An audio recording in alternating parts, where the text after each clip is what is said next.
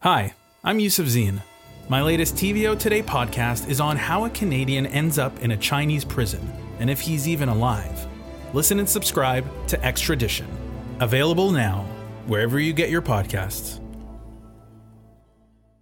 You're listening to a TVO podcast.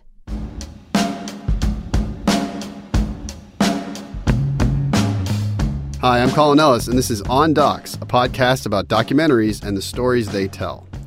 Today, we're talking about propaganda.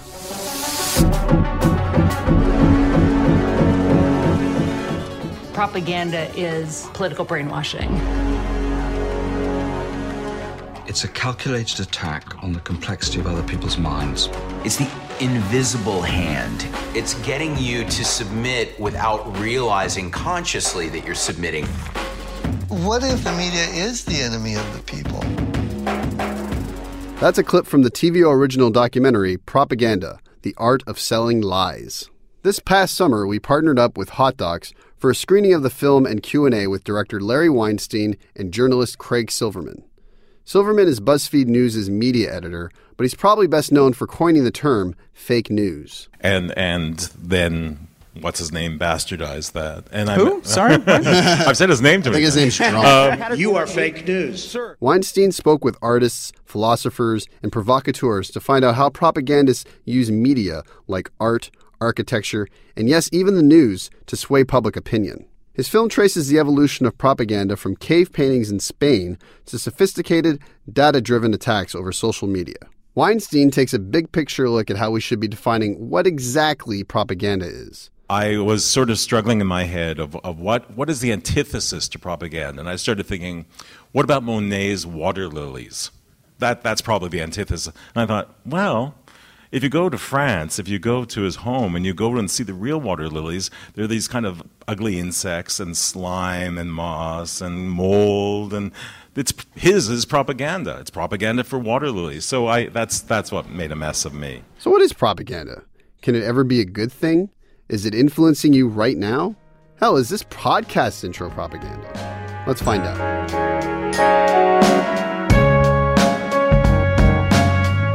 Thank you so much for joining us tonight. How about another round of applause for Larry Weinstein? Uh, my name is Colin Ellis. I'm the host of the On Docs podcast for TVO. And uh, we're just going to do a quick 20 minute conversation and open up to some audience questions. So, I guess my first question for you, Larry, is why a film about propaganda? Um, well, I I, um, I think I'm like a lot of people here and around. Uh, people who are looking at news every day, and I have this terrible habit of, of of the first thing I look at when I wake up in the morning is is for some reason Donald Trump's Twitter. And and it gets and his tweets get me so angry and and uh, so riled. And that's like that that gives me energy. And and I remember I would go to the office and I'm working with a couple of writers on this film. And and they loved it when I was in a bad mood because it that's when I could write.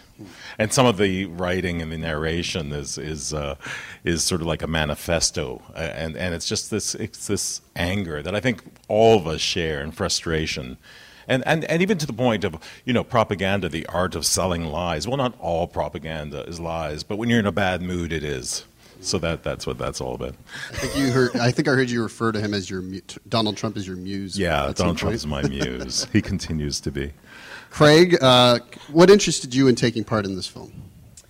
Well, I mean, one part that interested me about it is trying to connect the history of persuasion, of propaganda, of manipulation to what we're living through right now, which is really what my daily job is, is kind of looking at particularly the garbage on the internet and how we're being manipulated there, how people are exploiting these platforms that we're all on. Um, and so for me to participate and hopefully be able to see a finished product where there are those those threads that are connected and maybe there's something that I can put into it that's that's interesting to me and I do think one of the things and this was so I decided to see the film for the first time tonight uh, and one of the things that that did strike me about it is I, I think it did a good job of connecting some of the just the human truths that exist in all of this, which is how our emotions drive us, how our innate human behaviors drive us, and how people who understand propaganda, those are the things they seize upon. And that has never changed. But the means of doing that today have definitely changed. Um, and, and so there's, there's truths that are there, and there's kind of human truths I think we keep relearning and reminding ourselves, oh, yes, we have a tendency for this or that. And we're sort of living through another, I think, very important period of that right now. Did your views of propaganda, what it is, actually change after watching this film? Um, I think my perception going in was, um, you know, there were certainly the historical parts of the film which you sort of expect, you know, World War II, World War I conflicts. Um, but the piece with the artists, I think, was really interesting and different for me. It's not what I typically engage with myself on a regular basis. And hearing people who are really thinking about disassembling the messages that are all around us and kind of creating their own and punching through with their own, whether it's street art or other things. I think that's a really interesting uh, perspective to have in there. So that was a piece that I, I certainly appreciated and, and, appreciated hearing from them as well. Larry, I want to pick up something that uh, director Astra Taylor mentions in the film about propaganda being something that others consume, and you know, thinking of other times like World War II or other countries like North Korea. Why is it that we think of propaganda as something that's foreign to us? Uh, well, you know, it does have the negative connotation, and as as one of the historians talks about, uh, since uh, World War One, uh, in the West, we, we think of the word propaganda. In fact, uh, you know, uh, Edward Bernays, the the nephew of Freud, um, you, wrote a book in 1928 called Propaganda, uh, and he knew then that it already had this negative connotation post World War One. But he came to North America and he started a, this whole big business that no one had had before called public relations. He changed it from propaganda to public relations because he knew that would have a more positive spin.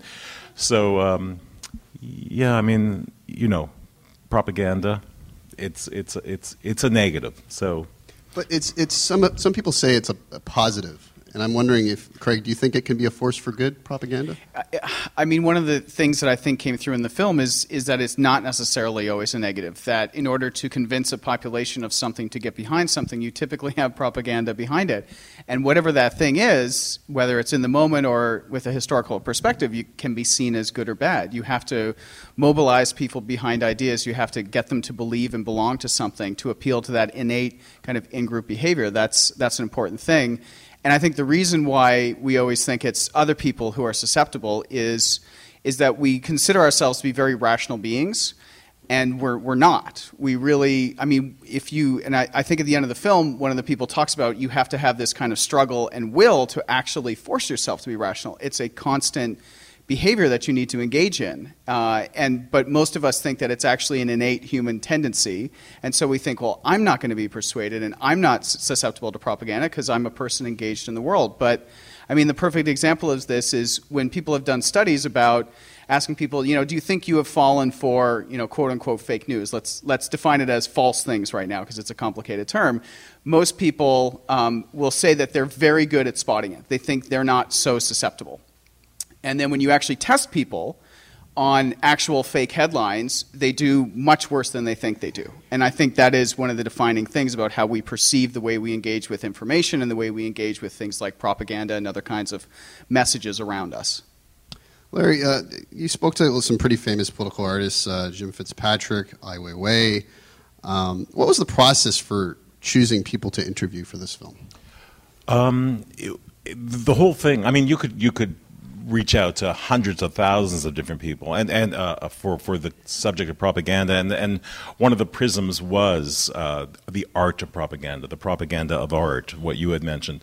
I I um, I wanted to go for artists that that had done things that were iconic. Um, I, I just we started free associating. We we so you look up you know, poster, iconic propaganda poster, and, and certain images come up.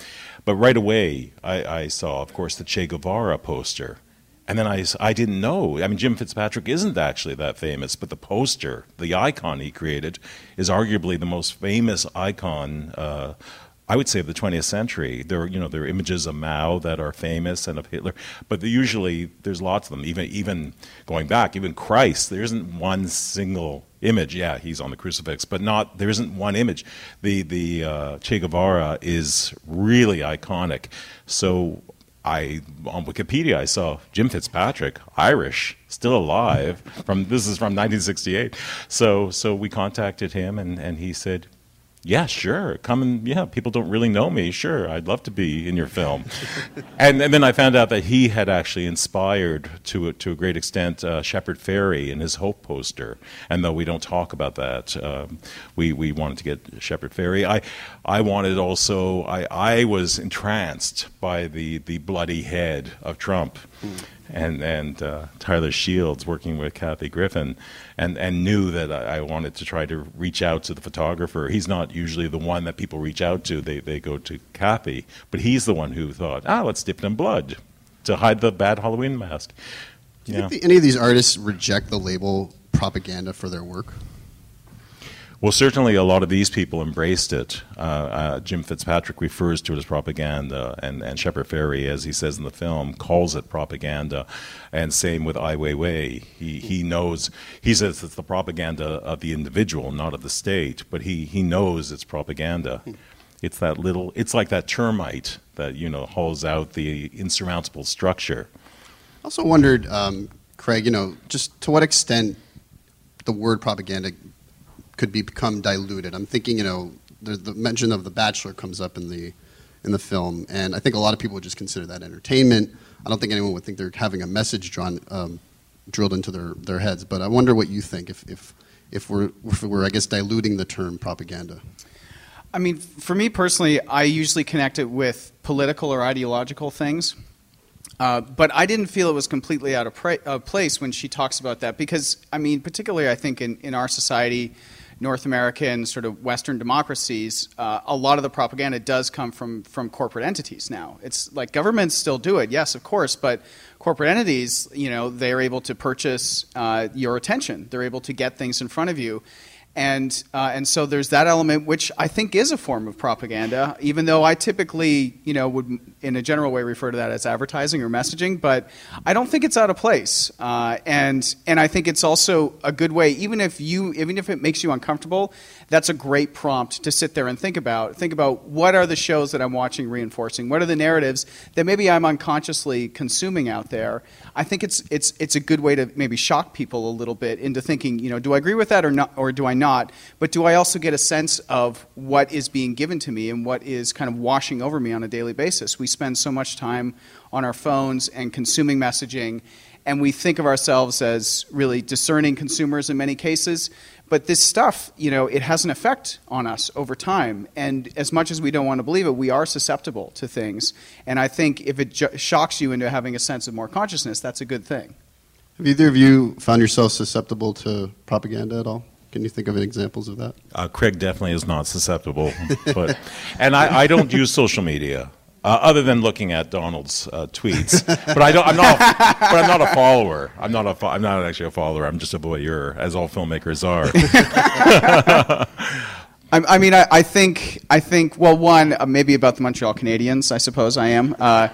But uh, but apart from that, I mean, in my in my daily job, I am trying to constantly live that life of actually, you know, reminding myself like why why do you believe that and where is this coming from, and questioning that. Not to the point where I don't believe anything, because I think that's the worst scenario you can end up in.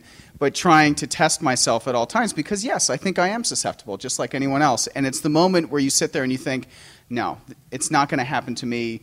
I'm too connected to the world, I'm too rational, I'm too educated, all those things, that's when it's probably happening to you because you're not sitting there having that kind of healthy amount of skepticism and questioning. I, I think that we, in a way, enjoy the propagating or being propagated against having you know we we we immerse ourselves in propaganda. I i do watch cnn a lot.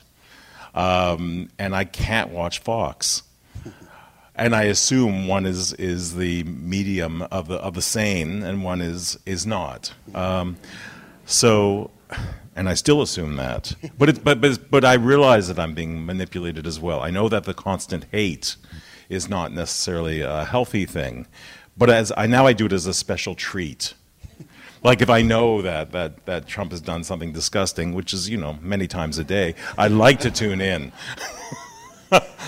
Craig, how has social media changed the nature of propaganda? Well, I think it's it's made it much more accessible for the average person to participate in, whether knowingly or unknowingly. Uh, there was some examples in the film about ISIS and some examples about white nationalism, uh, neo Nazis, and things like that. And and they absolutely have taken to social media as uh, hugely powerful, very easily access- accessible platforms to reach many many people. And uh, so that has, you know, the great thing about social media is it has a democratizing effect. You know, pretty much anybody can join. Uh, pretty much you can post, you know, almost whatever you want. There are some rules and guidelines, but you know, these platforms have always said, you know, we're we're there for free expression. And, and so people who are consciously saying, this is our way to reach people, this is our way to get our message across, this is our way to recruit, to proselytize, to propagandize, they look at these as extremely powerful weapons. And the rest of us, myself included, we're sort of on there like, you know, this is great, where I'm getting news from around the world, I'm getting breaking news, I'm connecting with all kinds of people. And meanwhile, you have other folks who are absolutely viewing this as this is our opportunity to reach the masses because we were shut out from traditional media. Uh, and so that great advantage of democratization is also what has been weaponized and that has been you know done in combination with I think these companies having a very utopian view of, of what they were doing and taking a very lax view of oversight of you know what the result might be of allowing you know harassment and hate speech and things to flourish to the point where now it's such a part of the platforms that to really get rid of it, they'd have to wipe out huge amounts of users, and they don't want to do that because it looks like you know censorship, and it, and and in some and in some cases they're very bad at doing it. So it could be censorship. So it's been um, it's been a boon for propagandists. There's no question about that. It's also been a boon for free speech. It's also been a boon at times to go against totalitarian regimes. So it, it can be all of those things at once. Um, the idea that news is a form of propaganda comes up in the film, and I guess Greg, Craig is a journalist. I wonder what you think of that idea. I mean, I don't think it's wrong. You know, uh, it's it's true, and I and I think for someone who works in media, you have to you realize that, and you know, what are the incentives that I work under every day? What are the uh, overt and sort of less overt pressures that are around me in whatever company or newsroom or peer group I work under?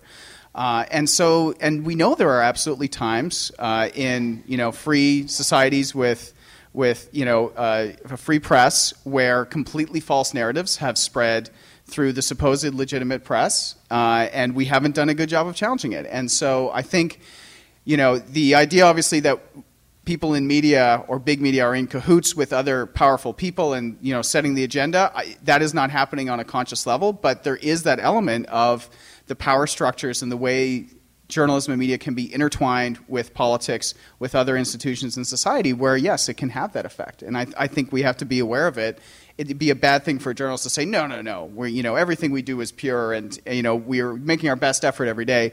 We have to, you know, we have to be open to how we can be used and how unconsciously we may be part of certain things as well.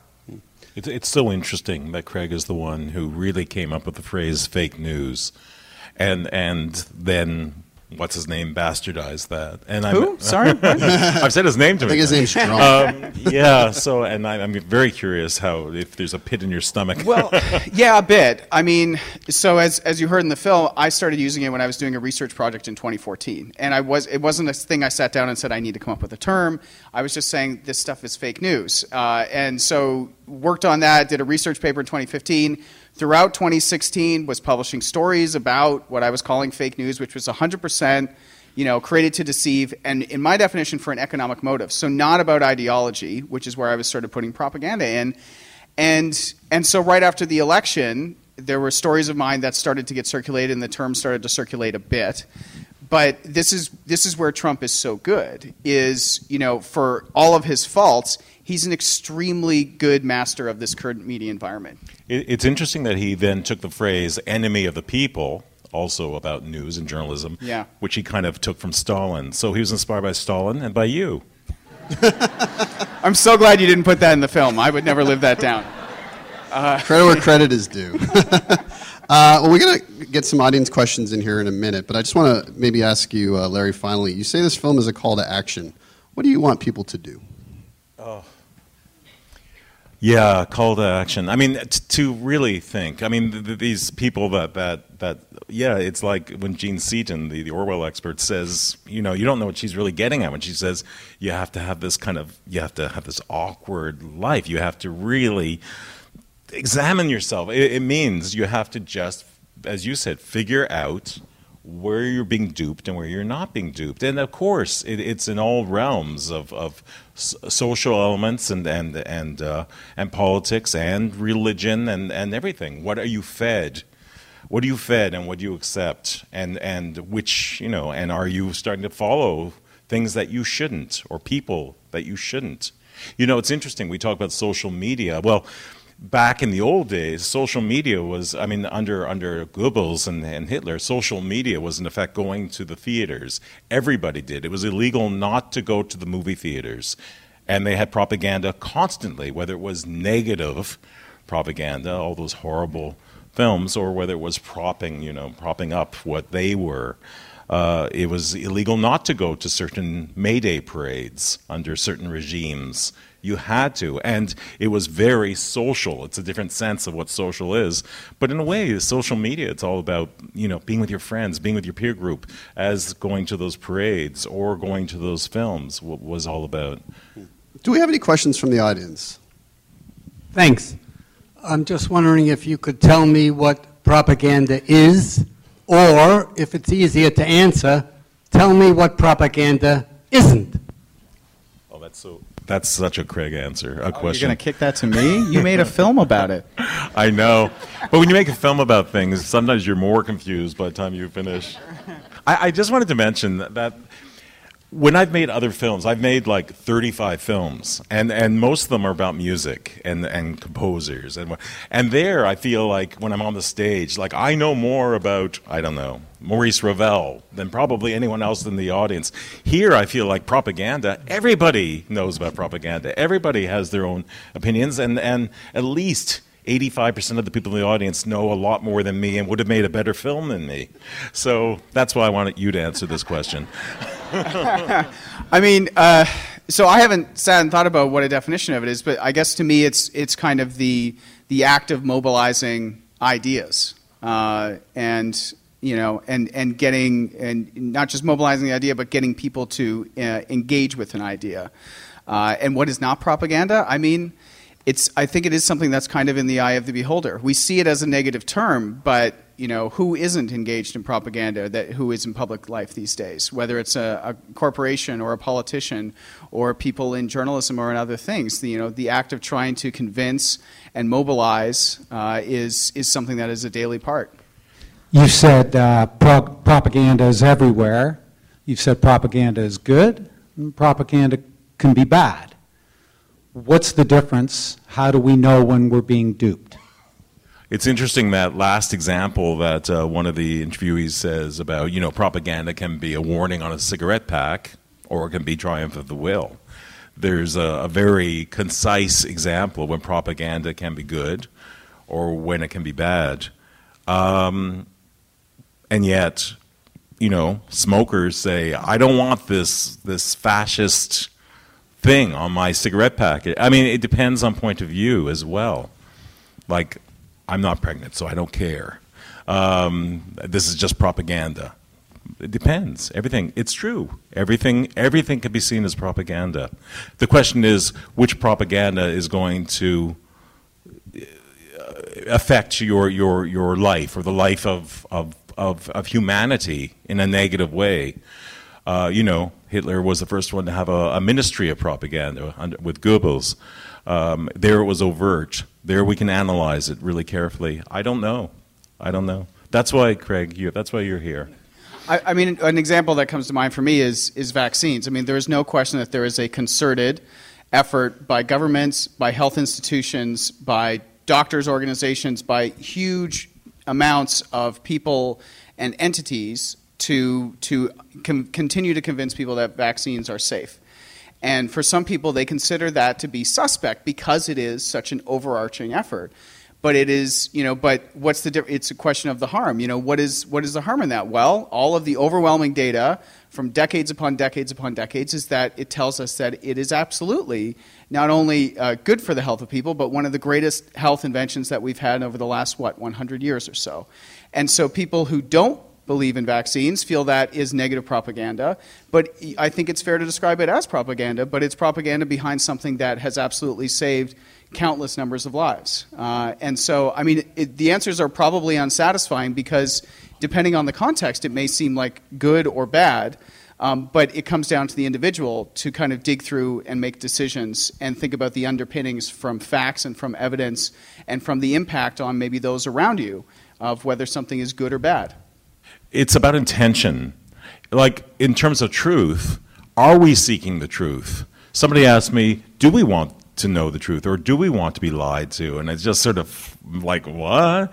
And it's like, maybe, maybe we're seeking truth, but at some point, for comfort, we don't mind being lied to a little bit or, or believe in magic a little bit. Or, you know, you're a little kid and you, you, you want to believe in that tooth fairy and and and up to a point that's that's fine. But I, I think that the I think we should be seeking what is real. And and I guess when when Jane was introducing the film and said that that we came with the pitch at the time that Trump was first you know in the race, here's a guy who and, and, he's a really good example. It's not a matter of you overusing him, where he flips it, and and fake news is the truth is called fake news, and and he keeps flipping things so that we don't and we're disoriented and we're it's chaotic and we don't know. We're, we're confused, but we have to stop doing that. We so if someone like Mueller represents some kind of a truth, yeah, we should go for that. Or I mean, I'm, I'm talking very specifically about that event, but uh, yeah, throughout history, throughout history, we can look at all these things and find out what was true and what, what was not. And, and it's not, it doesn't seem like it would be that difficult. We have time for one last quick question. Um, I think this, this is an interesting conversation. And I, as I started thinking about the definition right after the film, I started thinking, well, it's very hard to get at the definition, but I think you've touched on it, which is more that what the film should help us do is to think about the actions that we're taking and why we're taking those, on what information we're taking those actions, and are we comfortable that that it's the right, that it's suitable information to make the decision on? I mean, that's part of what it gets to because you're raising. I mean, sometimes it's good information, sometimes it's vaccination, sometimes it's something else, and so rather than getting caught up in trying to define what it is, it's more to be conscious of it and and if we're making a decision based on what we've seen, to think through is is this uh, the right information that I should be using for the decision that I'm making. Mm-hmm.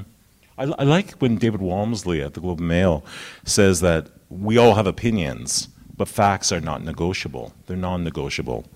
The a fact is something real, and that's what we have to seek. We have to seek out what are facts. You know, it's funny. I, I, tried so hard to make this film about through the prism of art, but you end up talking about other issues and, and bigger things. I also decided at one point to to refer think of journalism as an art, and I, I, I think you would agree. Well, thank you. Yes. well, I think that's all the time we have. Thank you so much, Larry and Craig, for being here tonight, and uh, I want to thank everyone here as well. Thank you. And just before you all just before you all leave, uh, big thanks to Matthew O'Mara and, Mac, and Mark Ford, uh, who do the technical stuff uh, recording this uh, for our podcast, and the Hot Docs team as well. Uh, propaganda it will be broadcast on TVO in the fall. You can subscribe to the On Docs podcast, and this interview will be featured uh, in the fall as well. And you can stream all our documentaries on t- online at tvo.org. Thanks a lot, everybody. Thank you.